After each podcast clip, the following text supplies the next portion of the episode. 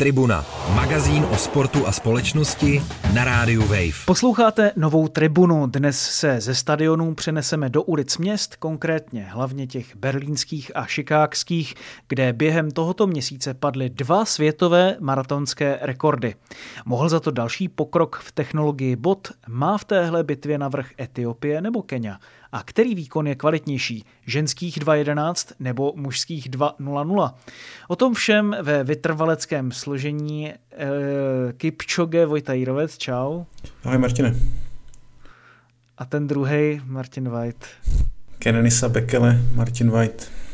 Jo, jo, přesně to jsem chtěl říct. Tak. Tribuna, téma. téma. Pojďme na to. Kdo ty dva rekordy vlastně spískal? Tady to už nebude úplně all-male panel. No, nespískal to ani Kipchoge, ani, ani Bekele. Jejich generace už zdá se definitivně je eh, překonaná a překročená a tak říkajíc eh, v cílové rovince.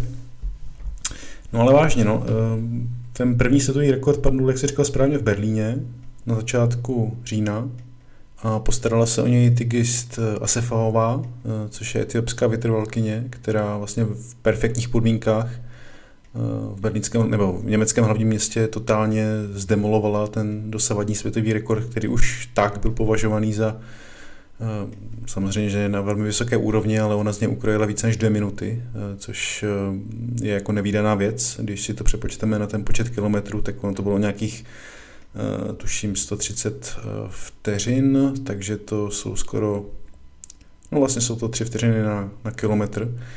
Eh, což eh, se možná takhle laickým pohledem nemusí zdát hodně, ale v té obrovské konkurenci a na té opravdu fakt vysoké úrovni je to propastný rozdíl a eh, překonat takovýmto způsobem světový rekord to bylo opravdu něco nebývalého. takes the world record to Ethiopia. Still no smile, still that focus, and the world record is hers. And look at the clock, hours, 11.52, unofficially. History is made. Let that sink in. A myslím, že z toho všichni byli naprosto překvapení, protože se čekalo hlavně, že Eliot Kipchoge se eh, pokusí o další posunutí toho rekordu, ale totálně ho zastínila eh, právě tato etiopská běžkyně. No a o dva týdny později přišel podobně vlastně šokující, když možná o trochu méně, no, překonání světového rekordu v, podání Kelvina Kiptuma právě v tom, v tom Chicagu a on tam běžel vlastně dosud nejrychleji, co mužský běžec běžel a jako první se dostal pod hranici dvou hodin a jedné minuty. Eh, ta časomíra se zastavila na 2.0035, eh, takže k té bájné mytické hranici, o které se vždycky tak jako snělo, ale mělo se za to, že to vlastně není v lidských možnostech. A až vlastně v posledních pěti letech se ti, ti maratonci neustále přibližují, tak on se k ní dotáhl na pouhých 35 vteřin, což je už opravdu na dosah, eh, tak říkajíc, nohy a ruky a eh, je, myslím si, že už je jenom jako otázka času, kdy to eh, některý z maratonců, ať už to bude Kelvin Kiptum, který k tomu má teď momentálně zdaleka suverénně největší předpoklady, anebo někdo z jeho soupeřů a, a, a rivalů. Takže dějí se opravdu velké věci a ty časy, které jsme viděli vlastně na začátku tohoto měsíce v první polovině října, tak já nevím, no, to, na mě to fakt jako dělal velký dojem a e, můžeme se samozřejmě a budeme se bavit o těch e, příčinách, o tom, co k tomu vedlo, e, jaké jsou důsledky, jaké jsou efekty třeba toho nového vybavení, ale, ale čistě, jako, čistě z toho výsledkového a hodnoty těch časů, tak je to něco jako neskutečného, něco, co jsme si nebyli schopni no, řeknu před pěti lety, možná před deseti lety vůbec představit. To bylo z říše An amazing effort by Kelvin Kiptum for a new world record at the Bank of America Chicago Marathon. And Kerry Pinkowski could not be happier as he hugs him at the finish line. Wow! A brand new men's world record, unofficial two Tak eh, zaprvé jsem rád, že lidstvo posunuje hranice nejenom v nelidskosti, když vidíme ty veškeré světové konflikty, které se nám otevírají, ale taky v těch možnostech eh, fyzických a mě ještě jako když se podíváme na ty ideální podmínky, proč jsou to vlastně ideální podmínky zrovna eh, na tom berlínském a šikákském maratonu? Ono se to říká hlavně o tom berlínském, ale v Chicagu tentokrát také vlastně všechno sedlo. Ono jde hlavně samozřejmě o počasí, to je jedna důležitá věc, proto se ty velké světové maratony většinou neběhají v červenci nebo v srpnu, protože pro maraton říká se, že ta ideální teplota je nějakých třeba 13-14 stupňů, něco takového. V červenci, v srpnu bychom se takových teplot pravděpodobně ve většině měst po celém světě nedočkali. A druhá, druhá věc je vítr, ten taky samozřejmě čím, čím menší podivě větru, tak tím lépe. No a za třetí je to vůbec jako ten design té trati, v Berlíně se... Tam se jenom u toho větru si musím zastavit. Ten, kdo někdy byl v Berlíně nebo v Chicagu, tak nemůže o tom, že tam je bezvětří, eh, nic takového říct, takže to mi skoro působí jako takový oxymoron. No, ostatně Chicago se říká eh, Windy City, pokud se, pokud se nepletu, ale tento rok um, se to nějak sešlo a tolik to nevadilo, no, prostě bylo bezvětří ten konkrétní den. No a abych, abych zmínil ještě ten, teda ten třetí důvod, který otázka, jestli není vůbec nejdůležitější, tak eh, to jsou vlastně ten design té trati, to znamená, že v Berlíně se běhá po těch dlouhých, širokých bulvárech, eh, přímo v jedné rovině, nejsou tam tolik zatáčky, Není ta trať nějak komplikovaná, není tam žádné velké převýšení.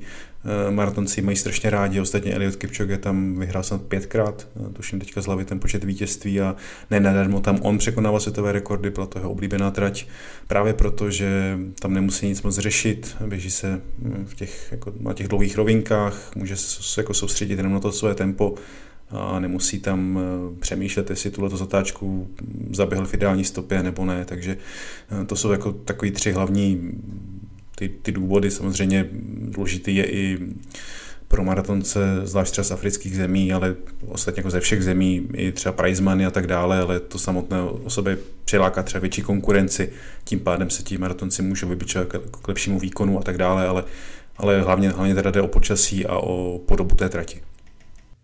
No a když se podíváme na to, který z těch dvou běhů má vlastně řekněme, větší hodnotu, který je cenější, jestli se takhle dá určit, tak samozřejmě mluvil jsi o tom mužském, eh, který by se opravdu dostal pod tu hranici dvou hodin, ale v čem bys třeba vyzvihl i ten ženský, nebo jak by se vůbec dali takhle porovnat, jestli je to vůbec na místě? No mně z toho vnějšího pohledu přijde ten eh, ženský výkon Tigist Asefalové jako hůře překonatelný, protože ona skutečně to prolomila o ty, jak jsem říkal, více než dvě minuty. Eh, propastná věc. Eh, I když poté vlastně se jí, hm, to jsem ještě nezmínil, možná to je takový jako pod, pod nějaký dodatek, ale její konkur, jedna z jejich konkurentek, Sifana Sanová, Eh, vlastně se jí poté v šikákském maratonu dokázala přiblížit na méně než ty dvě minuty, i když ten samotný rekord úplně vážně neatakovala. Eh, nicméně ten rozdíl byl, byl obrovský a překonání světového rekordu o dvě minuty podle mě, ať se bavíme o jakékoliv distanci, tak eh, to je skutečně něco přelomového. No a ten, ten Kelvin Kiptoon, já si myslím, že on má opravdu předpoklady k tomuto Eh, překonat sám a docela v blízké budoucnosti, protože to je vlastně člověk, kterému je 23, i když o jeho přesné věku se diskutuje, což je ostatně taková věc, která platí o spoustě eh, zvlášť keňských běžců, keňských vytrvalců, eh, že tam si nemůžeme nikdy být úplně jistí tím, kolik jim je, ale ten oficiální věk je teda 23 a on na rozdíl od jako toho klasického přístupu, kdy ten eh, vytrvalec nejdříve začíná na 15, pak jde na pětku, na desítku a postupně se třeba kolem 30 dostane k tomu maratonu, což je třeba postup, který předvedl Eliud Kipchoge, eh, ten dosavadní, eh, teď už minulý rekordman světový, tak Kiptum má podprůměrné časy třeba na desítce, ale začal právě velmi brzy na tom, na to, s tím maratonem. První maraton běžel před necelým rokem, a co je zajímavé, on běžel v té doby tři, což teda samo o sobě je vysoké číslo, ale eh, v každém z tom maratonu běžel eh, pod hranici dvou hodin a dvou minut, což eh, jenom takové historické okénko, to dokázali v celé historii jenom tři lidé, včetně něho, takže skutečně je vidět, že tady je obrovský talent, obrovská hvězda a samozřejmě jsou kolem něho i otazníky, ale pokud se týče čistě těch, těch výkonů, tak momentálně nemá konkurenci. Tribuna na rádiu Wave. No a teď, když se dostaneme k tomu, že se bavíme tady o té dvouhodinové hranici v mužské kategorii, tak kdy si myslíš, že by teda mohla padnout? O kolik se zrychlili muži a jak k tomu vlastně teď došlo, když se na to podíváme? No, muži, muži se no, zrychlili, nebo respektive Kelvin Kipton ten rekord posunul o trochu více než půl minutu, což není takový rozdíl jako v té ženské kategorii, i tak to je necelá vteřina na kilometr.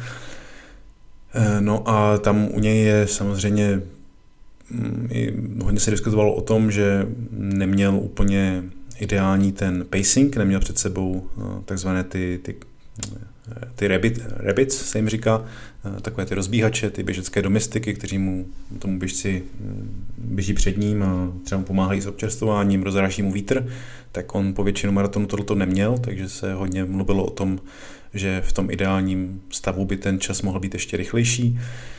Eh, no a jak jsem říkal, no, on zatím neběžel hůře než eh, dvě hodiny, jedna minuta, což je něco neskutečného a pokud vydrží eh, v té své fazóně, což je taky vlastně jeden z těch otazníků, protože eh, podle eh, informací, které zveřejnil jeho trenér, tak on, tak on trénuje v některých týdnech i více než 300 km za týden, což pokud si to jenom selskou násobelkou nebo selskými počty zkusíte propočítat, tak je to vlastně víceméně maraton denně.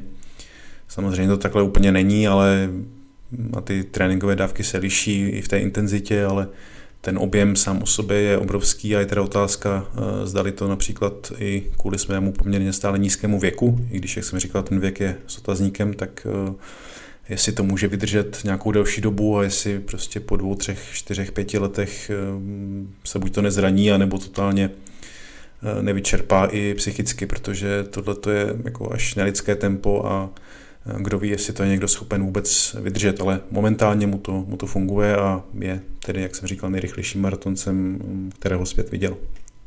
Hmm. No a teď eh, k tomu zásadnímu. Čím si teda vysvětluješ to zrychlení? Dá se to schrnout jedním faktorem, nebo je to víc věcí? Protože pamatuju si, jak jsme se o tom tady, nebo ty jsi se o tom i s hosty bavil v jedné z tribun. To jsem zrovna obíhal kolečko na nějakém fotbalovém stadionu, takže si to pamatuju velmi dobře a nasákly mi boty teda eh, tvrdě vodou.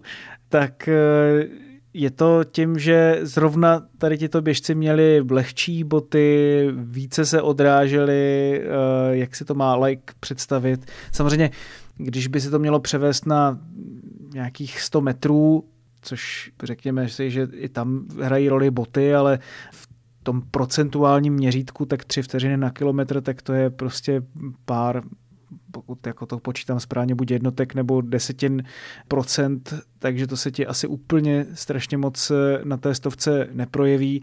Takže je otázka, co ten, co ten maraton a jakým způsobem se třeba i zlepšila ta technologie, řekněme bot, že jsou schopni zabíhat takhle rychlé časy. Tak ono je předně třeba říct, že o tomhle tématu by se dalo samo o sobě hovořit hodiny a hodiny a mnozí lidé by to skutečně dokázali. Tohle to je hodně jak teda zajímavé téma, tak téma, i jako polariz- bych, jako polarizující. Jako a já musím říct, že já uh, jsem čím dál tím více na sebe pocituju, že jsem konzervativní a nemám rád změny, takže k tomu se veřejně přiznávám. A trošku mi chybí takové ty časy, a kdy prostě na hlavně teda v maratonu, ale v atletice obecně na vybavení zase tolik nezáleželo.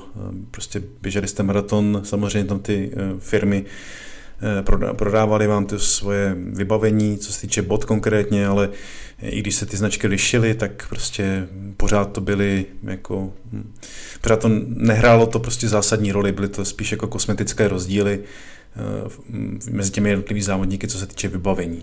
S nástupem těch budu jim říkat nových bod, ale ten název samozřejmě si může každý dosadit, co chce a i ty značky eh, si za to může dosadit, jaké chce, tak eh, s tím tím nástupem někdy před těmi pěti, šesti lety eh, tohleto období jako skončilo a díky tomu, že v těch botách se nachází ty různé nové technologie, ať už jde o ten plát, možná ještě mnohem více o tu pěnu, která zmírňuje dopad umožňuje vám třeba více trénovat, ta noha se vám tolik neunaví, ten dopad je prostě měkčí a těch technologií tam je jako více, možná zbytečné vyjmenovávat, ale prostě jsou s těmi bot, s botami, které závodníci měli před deseti lety, tak v současnosti by prostě neměli, neměli šanci, eh, alespoň podle mého názoru. Takže podle mě to... Když to ještě, promiň, hmm? když to právě ještě schrnou trošku lajkovi, takže ten hlavní rozdíl, nebo ta hlavní věc, kterou ty nové boty dodávají, je v zásadě něco podobného třeba, co by měl dodávat doping. To znamená lepší regenerace eh, pro toho samotného závodníka. Tím dopadem, že pro něho měkčí a může teda tím pádem víc trénovat, nebo eh, je to i čistě o tom zrychlení a vlastně třeba na tom tréninkovém procesu se toho tolik nemění? Je to nějaká forma mechanické pomoci. To slovo doping bych tam nedával, protože je to povolené za určitých eh, tak samozřejmě... to nemyslím jenom jako třeba, hmm. když se podívám jako na smysl dopingu nebo jo, smysl no. toho, co ti zlepší jako třeba řekněme tu fyzickou uh, výbušnost nebo, uh, nebo ten výkon fyzický, tak je to většinou dost často o té, o té regeneraci těla, no. abys byl schopen ty špičkové výkony podávat co nejčastěji. Mluví se hlavně o tom, že to pomáhá právě že se snižuje třeba riziko toho tréninku, ta noha i během toho samotného závodu se vám tolik neunaví. Já samozřejmě to nedokážu tolik jako biomechanicky posoudit, možná by bylo spíše otázka na nějakého skutečně výkonnostního eh, velmi dobrého běžce, ale tak, takhle se o tom mluví. No. Samozřejmě, eh, když ty boty poprvé se objevily, eh, tak je vlastně prodávala jenom jedna z těch firm. Ti ostatní závodníci se smlouvali od konkurenčních společností měli jakoby smůlu, a po nějakou dobu měli výraznou nevýhodu. To už se trošku narovnalo, dneska ty, tenhle ten typ pod má prakticky stejná firma, ostatně jeden světový rekord padl s tou společností s fajfkou ve znaku a druhý s tou největší konkurenční, takže to mají tak jako rozdělené jedna jedna. Ale... To se mi vždycky líbí, že vždycky, když to takhle veřejnoprávně musíme říkat, tak eh, to pak ještě dělá větší reklamu těm značkám, to, to mám moc rád. Je to možné, tak musíme i my nějaká pravidla konzervativně eh, dodržovat. Eh, no, ale já už jsem se možná do toho jako zamotal, ale každopádně trošku to jako, nebo hodně velkým způsobem to ovlivnilo to, to prostředí a třeba takové ty historická srovnání, která v atletice jsme, nebo minimálně já měl vždycky rádi, že prostě jste mohli nějak jako porovnávat, když samozřejmě ta doba se vyvíjí ve, ve spoustě jako ohledů, nejde jenom o ty boty, ale, ale dneska prostě ty časy před deseti lety jsou podle mě nesrovnatelné a čas, který tehdy prostě byl třeba 2.05, bylo úplně čas snů, tak dneska vlastně byste se s tím úplně respektive vůbec neškrtli, byli byste mimo vůbec jako nejlepší pořadí, takže je to za mě trošku škoda, nicméně prostě je to nějaký pokrok eh, technologický, těžko mu bránit, to asi ani jako nejde. Nicméně jenom prostě si myslím, že je trošku škoda, že ty závody jsou tím a tím jakoby eh, takhle jako ovlivněné. To je z mého laického pohledu, ale jak jsem říkal, ono se to pole eh, těch jednotlivých společností také vyrovnalo, ty firmy se na to adaptovaly, každá dneska vyrábí botu s nějakou svojí vlastní technologií, takže zase se to jako trošku narovnalo, takže nechci říct, že boty nutně vyhrávají ty závody, tam je spousta dalších faktorů, ale mm, trošku, trošku jako bych tak jako nostalgicky zíral po té dřívější době, kdy eh, to bylo tak trošku jako jednodušší. No. A co se týče konkrétně těch, eh, konkrétně těch bot, tak eh, v případě třeba té ASFAové, tak Eh, nechci dělat reklamu, ale jenom co zmíním bez zmínění, zmínění tého samotného jména té společnosti, ale ty boty stály údajně 12 000 korun, eh, když šly do prodeje a vážily něco kolem sám, 150 ne, gramů a jsou na jedno použití. Takže ona s nimi vlastně běžela jenom ten maraton, eh, což z hlediska nějaké jako ekologie nebo nějaké udržitelnosti vyrábět botu na jedno použití mi přijde jako trošku ne, nevhodné, když to označím tímhle tím slovem. A taky to vysílá nějaký jako signál, který úplně mi není, není příjemný třeba v souvislosti s atletikou. Takže, takže tak, no, boty, boty pomáhají tomu, tomu času samozřejmě a bez nich bychom o těchto takhle vysokých časech eh, možná nehovořili, no, pravděpodobně neho, nehovořili a za mě teda výrazným způsobem to, to ovlivňují. Tribuna, sportovní magazín, který dělá vlny. je vidět, že už se přehoupáváme do pozdních let životních, že takhle voláme po té nostalgii. Možná, že tě toho konzervatismu ještě do konce dnešní tribuny zbavím. Můj pohled je takový, ale čistě to ber jako pohled někoho, kdo o, tady o tomhle slyší doslova asi po eh, prvé nebo po druhé v životě a nemá do toho nějaký hlubší vhled jestli to vlastně není stejné, jako to vždycky bylo, že se prostě ty hranice těch výkonů zkrátka posouvají, ať už je to kvůli těm technologickým pokrokům nebo kvůli tomu, že možnosti eh, samotného lidského těla se posouvají, vždyť jsme o 10 cm větší, eh, nebo teda vyšší jako lidé, jako populace, než jsme byli třeba před nějakými 70-80 lety, že jo, to je jedna věc. A druhá věc, že tady máš různé možnosti jiné ve stravování, v regeneraci, ehm, daleko více je člověk datově připraven, tak jestli vlastně tady tenhle ten balíček věcí zkrátka není takový, jako byl vždycky. Možná, že to je prostě nějaký soubor eh, různých těchto faktorů, které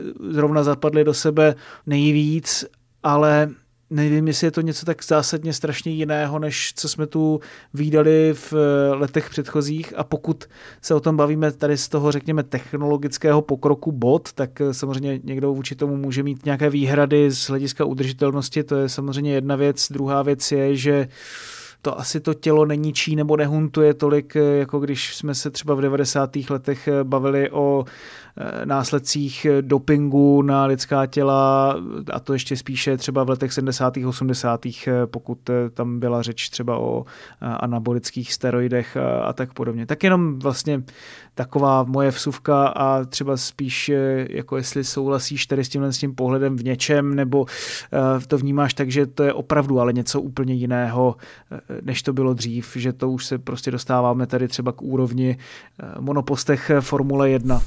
Ne, to bych určitě neřekl a souhlasím s tebou, že to je každopádně jako souhrn různých faktorů, ať už jde o tu výživu, která se taky mílovými kroky posunula je to spousta dalších věcí, eh, takže to není možné schazovat jenom na ty boty, ale každopádně si myslím, že ten posun v nich eh, skutečně se liší od toho, kdy Eh, se ta technologie posunula v minulosti. To mi přijde, že to bylo takovými jako postupnými kroky a jako zase takový rozdíl mezi botami z roku 2000 a roku 1980. Nevím, no, jako přijde mi to, že se ten rozdíl s tím příchodem těch takzvaně nových bot, superbot, nebo jak jim chceme říkat, eh, docela výrazně posunul. Otázka je asi na každého, jak si to zhodnotí. Já neříkám, že ten můj pohled je nutně správný, to rozhodně ne. A každopádně bych podepsal to, že ty boty vás jako nezajistí vám nezajistí vítězství, to, to bych jako rozhodně neřekl, jenom si prostě myslím, že ten posun v těch časech eh, do, do, do značné míry s nimi, s nimi koroluje a trošku, trošku, mi to, trošku mi připadá, že ty časy jsou tím jako, nebo ta hodnota těch časů je tím jako ovlivněna, ale to je, říkám, můj nějaký pohled a nikomu ho nevnucuju. Hmm. Jamajka sprinteři, Kenia, Etiopie, maraton, to byly takové rovnice, které byly neměné po dlouhá léta. I teď, když se podíváme na výsledky šikákského maratonu, tak máme v první pětce čtyři Keniany a Etiopany dohromady. Jeden Belgičan, Bashir Abdi, který má kořeny v Somálsku, to bylo taky samozřejmě dlouholetým dodavatelem do těch eh, dálkových běžeckých soutěží. Když se i podíváme třeba na mistrovství světa v eh, atletice z roku 2023, tedy to eh, nedávno skončené, tak vidíme nadvládu těchto národů, ale už jsme viděli třeba Jakoba Ingebrigtsena, který vyhrál pětku. Ta, myslíš si, že se to trošku v tomhle tom směru posouvá, že tam vidíme i pronikání jiných než těch řekněme, východoafrických eh, států a proč zrovna třeba státy jako eh, Kenia, Etiopie, Somálsko byly dlouhodobě eh, těmi hlavními, které, které vládly v tom prostoru, pokud tam tedy můžeme přidat i Ugandu, která tam do toho regionu taky, řekněme, zapadá do velké míry. Uganda v posledních letech šla hodně nahoru, tam má spoustu vítězství na velkých akcích, mimo jiné na olympijských hrách v maratonu, takže to se mezi ty velmoci jednoznačně řadí, i když ty dva nejúspěšnější historické státy jsou stále pochopitelně Etiopie a, a Kenia, dva mm, rivalové vytrvalečtí. Těch jako důvodů, proč afričtí běžci se prosazují takhle dominantně na dlouhých tratích a když už tam najdeme nějakou evropskou vlaječku, tak jsou to většinou lidé, kteří přijali občanství, ať už to byl třeba Mo Farah, který sice vyhrával v barvách Velké Británie, ale kořeny nebo dě, dě, asi kořeny se dá takhle říct, měl v Somálsku a teda musím říct, že ten jeho příběh je hodně temný, vlastně jak se vůbec dostal do Velké Británie. Ale každopádně afričtí běžci, můžeme říct, eh, právě z těch zemí dominují eh, maratonu. No a těch důvodů je samozřejmě celá řada, o nich se mluvilo už eh, xkrát. Jsou to nějaké přirozené předpoklady, když použije to slovo přirozené, to znamená narození třeba na dlouhodobý pobyt ve vysoké nadmořské výšce. Určitě bych tam řadil ten kulturní vůbec aspekt té celé věci, to znamená, že běh je v těchto státech, hlavně třeba v Keni, skutečně jako způsob, jak se prosadit ve světě, jak nezůstat jen obyčejným farmářem žijícím v chudobě. Je to sport jednoznačně číslo jedna, tak jako je u nás fotbal, tak ještě více, tam je, tam je běh nebo trvalecké běhání. Ty hvězdy jsou prostě celonárodními ikonami, takže to samozřejmě pomáhá k tomu, že naprostá většina těch mladých lidí se tomu sportu věnuje jako způsobu, jak utéct té chudobě a je tam spousta, a spousta dalších jako faktorů. Takže Existuje, hmm. když je to takhle národní sport, tak existují kolem něho i nějaké jako kultury fanouškovské nebo, nebo něco podobného? No. Takhle, jestli, eh, protože vím, že ty si přispíval do běžeckého magazínu B, eh, tak dovedu si představit, že třeba něco takového jste tam mohli rozebírat taky, ale nevím, jestli se nemýlím. Jo, já si pamatuju, že jsem se díval na nějaké záběry právě z eh, cross country závodů, v Keni nebo i vůbec těch jako dlouhých běhů a to jsou na těch závodech, eh, tam je skutečně jako báječná atmosféra. Je to obsypané diváky. No a mě strašně i učarovala ta kultura těch dlouhých běhů, na který se vlastně k těm eh, hvězdám, které tam trénují, eh, většinou na tom venkově v Keni, tak se mohou vlastně přidat, vlastně kdokoliv se může přidat a běží s nimi tak dlouho, jak vydrží a často to jsou několik desítek běžců, čítající zástupy a je něco jako ohromujícího to takhle sledovat. Ne nadarmo se těchto těch běhů často zúčastňují i třeba evropští běžci, kteří tam jezdí na soustředění, eh, včetně českých. Eh, takže je to prostě velká kulturní věc a mě to jako fascinuje samozřejmě a naprosto hm, jako jim přeju úspěch a zaslouženě eh, Kenia a Etiopie vlastně dominují těm světovým tabulkám na těchto dlouhých tratích a když se tam objeví nějaký jako narušitel, tak je to většinou právě třeba z toho Somálska nebo, nebo z Ugandy, která eh, v posledních letech je hodně nahoře. Tribuna na rádiu Wave. Takže na této nadvládě asi se nic, asi i do, dohledných let měnit nebude a je to jedna z takových pěkných, řekl bych, konstant eh, toho světového sportu. Mně, mně se to teda jako upřímně řečeno strašně líbí, že, eh, že tam vidíme takovou to africkou dominanci, kterou třeba v jiných sportech eh, celosvětově vnímaných a, a sledovaných eh, tolik eh, třeba vnímat nemůžeme a doufejme, že se to v tomto ohledu ještě i v těch samotných zemích bude posouvat eh, dál a ty podmínky pro běž se jsou co nejlepší. Skoro bych i teď řekl, že maraton se stal tou nejvíce diskutovanou běžeckou disciplínou v rámci atletiky a Možná je to právě i proto, že si tak nějak ty jednotlivé akce nebo ty závody žijí, řekněme, jako svým životem, eh, že za sebou mají nějakou historii, prostě konají se relativně pravidelně ty maratony. Nemám ten dojem, že takhle to třeba ještě před těma 15-20 lety bylo, že třeba když eh, člověk vnímal pražský maraton, tak eh, to prostě eh, měl za takovou další jako kulturní věc, co tady nějakým způsobem přejímáme a po, uměle tomu vytváříme tradici, ale postupně si to strašně jako sedlo, ty dálkové běhy z toho se stal úplný jako rituál pro eh, člověka pozdního kapitalismu, abych tak eh, řekl, a daleko více, než třeba jsme tady měli za mm, fixovaný desetiboj nebo, nebo 100 metrů eh, a tak dále. Prostě je to taková, řekněme, tradičně netradiční disciplína a vlastně mi to trošku připomíná to, jak jsou populární v běžeckém lyžování třeba ty laufy, řekl bys, že vlastně v tomhle tom jsou ty, si ty dva trendy nějak podobné, nebo o čem to vlastně i vypovídá, že je to teďka ta nejvíce diskutovaná běžecká disciplína, je to třeba i kvůli právě těm technologickým pokrokům, které tam vzbuzují nějakou diskuzi a prostě vidíme tam opravdu ty posuny lidského těla v tomto směru, protože pamatuju si, že prostě maraton býval, nebo ty dálkové běhy na mistrovstvích světa, že to bývaly takové ty nejnudnější disciplíny, kdy tam jenom neustále běželi dokola ty maratony tím, že uh, i ty televize prostě nemohly je vysílat celé a nemohly třeba postihnout tu krásu města, uh, tak se to dělo třeba až, co si vybavu od marato, maratonu v, na olympiádě v Sydney v roce 2000, že to tak nějak víc rezonovalo, nebo od Aten, tak uh, řekl bych, že tohle to třeba jako i ten, ta struktura toho sportu nebo způsob toho vysílání, že s tím má uh, co dočinění, i tím, že vlastně vidíme ty celé teď závody Tour de France nebo těch velkých Grand Tour a podobně. Tak určitě jsou více vidět, ale já bych řekl, že hlavně to prostě souvisí s tím běžeckým boomem, no, který přišel někdy od toho začátku milénia, kdy najednou běhat začalo být eh, neskutečně jako cool a pořád se to nabalovalo a nabalovalo, až eh, to prostě každý věděl, že běhání pro něj asi pro jeho tělo je eh, něco potenciálně dobrého, co mu může zvýšit se tak směš, nevím proč. No já se stěju, protože si pamatuju, jak jsme začínali běhat na švehlovce, že jo, tak to je vtipný, ty jsi to nesnášel. Můžeš, si můžu poodhalit. zase ta vzpomínka. Ale to bylo ještě před běžeckým boomem určitě.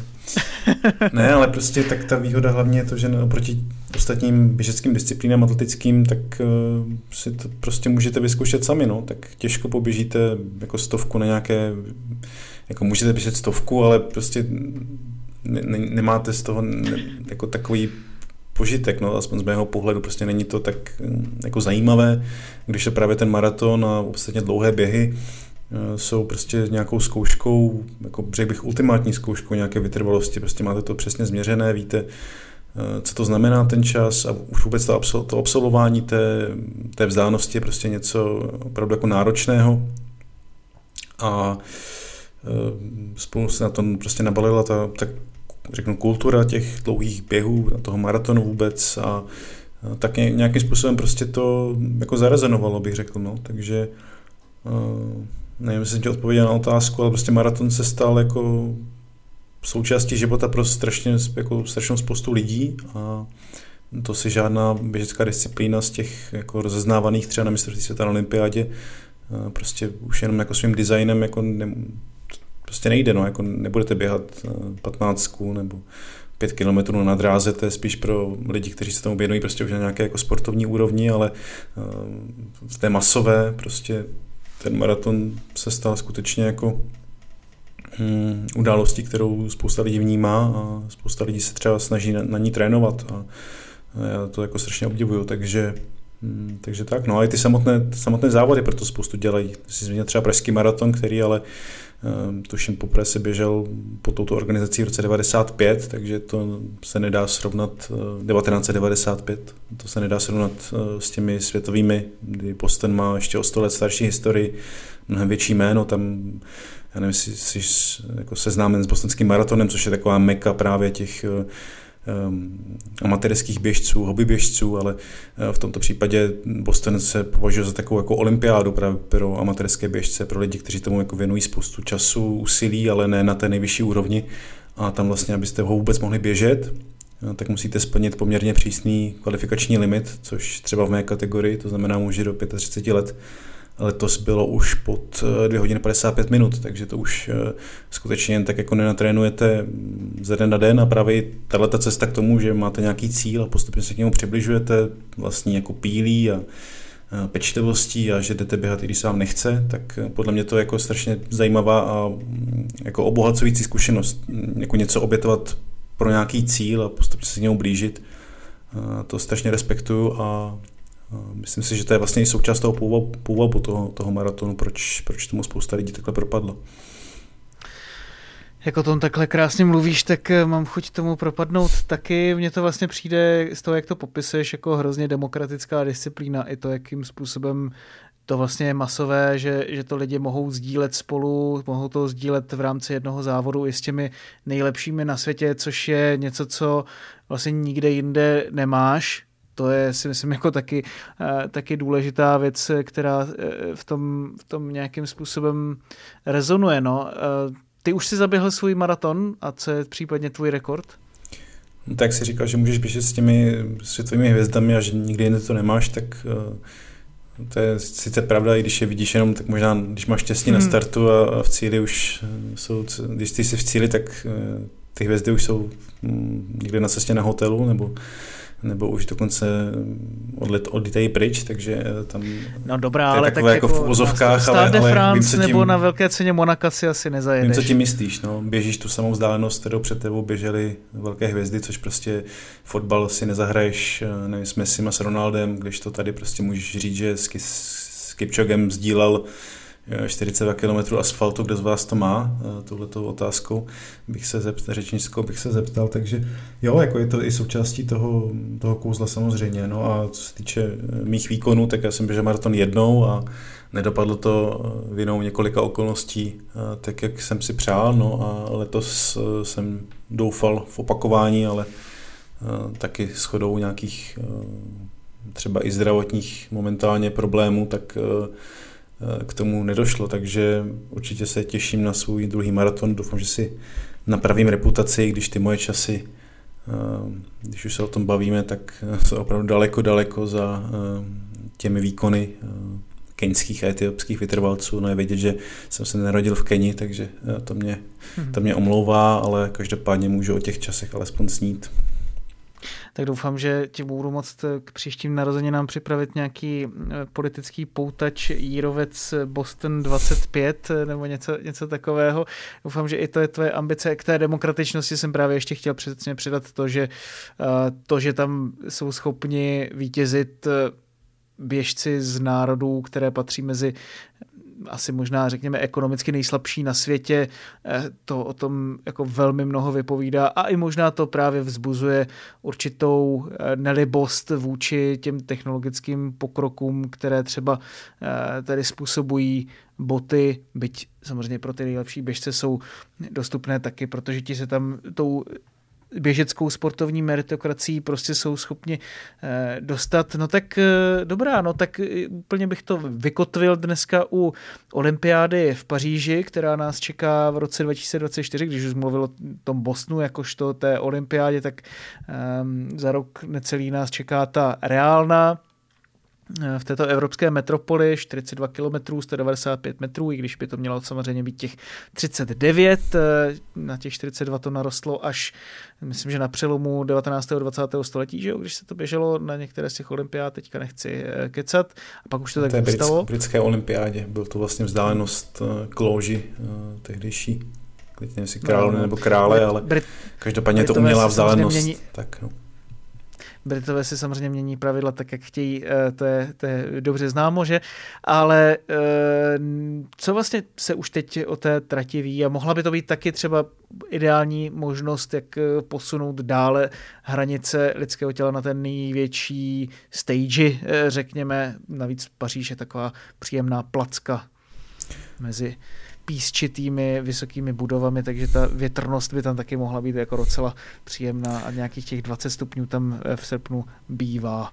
No já si právě myslím, že ta teplota úplně tomu nenahrává, protože eh, nevím teda z hlavy přesný termín maratonu, ale každopádně olympiáda bude někdy přelom července, srpna, spíš v srpnu. Eh, to úplně nevím, jestli to je úplně ideální mm, doba na to, pokud se bavíme o teplotě, tak si spíš bojím, že to bude pěkná výheň, i když ne třeba tak obrovská jako Hm, povídej.